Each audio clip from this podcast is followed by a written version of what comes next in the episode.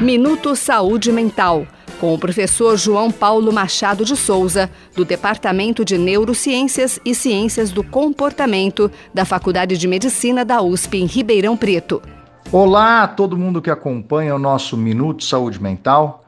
No episódio de hoje, nós vamos responder a seguinte pergunta: O vício em videogames é reconhecido como doença? A resposta aqui é sim embora seja necessário que a gente faça uma pequena correção. Na saúde mental, a gente usa a palavra transtorno no lugar de doença, já que doença é uma palavra que fica reservada para aqueles quadros em que a gente conhece a causa. Tá? De tempos em tempos, a Organização Mundial da Saúde publica atualizações da sua classificação internacional de doenças, que é o famoso CID que tem que constar nos atestados médicos hoje em dia, em qualquer documento de um plano de saúde, de procedimentos que são feitos e tudo, e que é usado no mundo todo para codificar os diferentes problemas de saúde, doenças, transtornos, síndromes, de uma maneira padronizada no mundo todo, para que todo mundo fale a mesma língua. Tá? Em janeiro de 2022, entrou em vigor a 11 primeira revisão dessa lista que é chamada CID-11.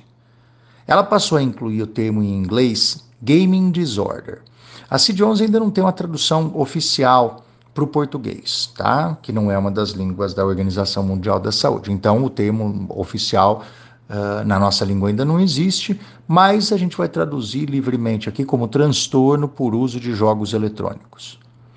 Nas palavras exatas do CID-11, o transtorno deve ser diagnosticado quando a gente observa um padrão de comportamentos relacionados aos jogos, digitais ou em vídeo, caracterizado por dificuldade de controle sobre o ato de jogar, prioridade crescente da atividade de jogar sobre outras, de modo que o ato de jogar se torna mais importante que outros interesses ou atividades cotidianos, além da continuação e aumento do engajamento no ato de jogar apesar da ocorrência de consequências negativas.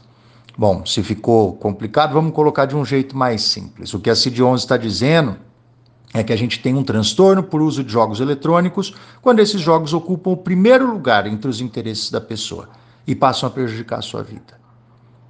É importante a gente destacar que o padrão de prejuízos que acontecem nos campos pessoal, familiar, social, acadêmico e profissional deve ser observado em geral por um período de 12 meses para que o diagnóstico seja feito. Ou seja, se o padrão existe, mas dura menos do que isso, ainda não é prudente a gente caracterizar como um transtorno, tá?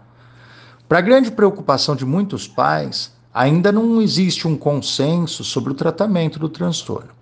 Mas diferentes abordagens têm sido testadas e o fato de que agora a gente tem um diagnóstico claramente definido deve ajudar os pesquisadores e os profissionais a reconhecer e lidar com o problema de uma maneira cada vez mais padronizada e, tomara, efetiva. Boa saúde mental para todo mundo. Minuto Saúde Mental. Apresentação: Professor João Paulo Machado de Souza. Produção: Professores João Paulo e Jaime Alac. Apoio: Instituto Nacional de Ciência e Tecnologia em Medicina Translacional, uma iniciativa CNPq-FAPESP.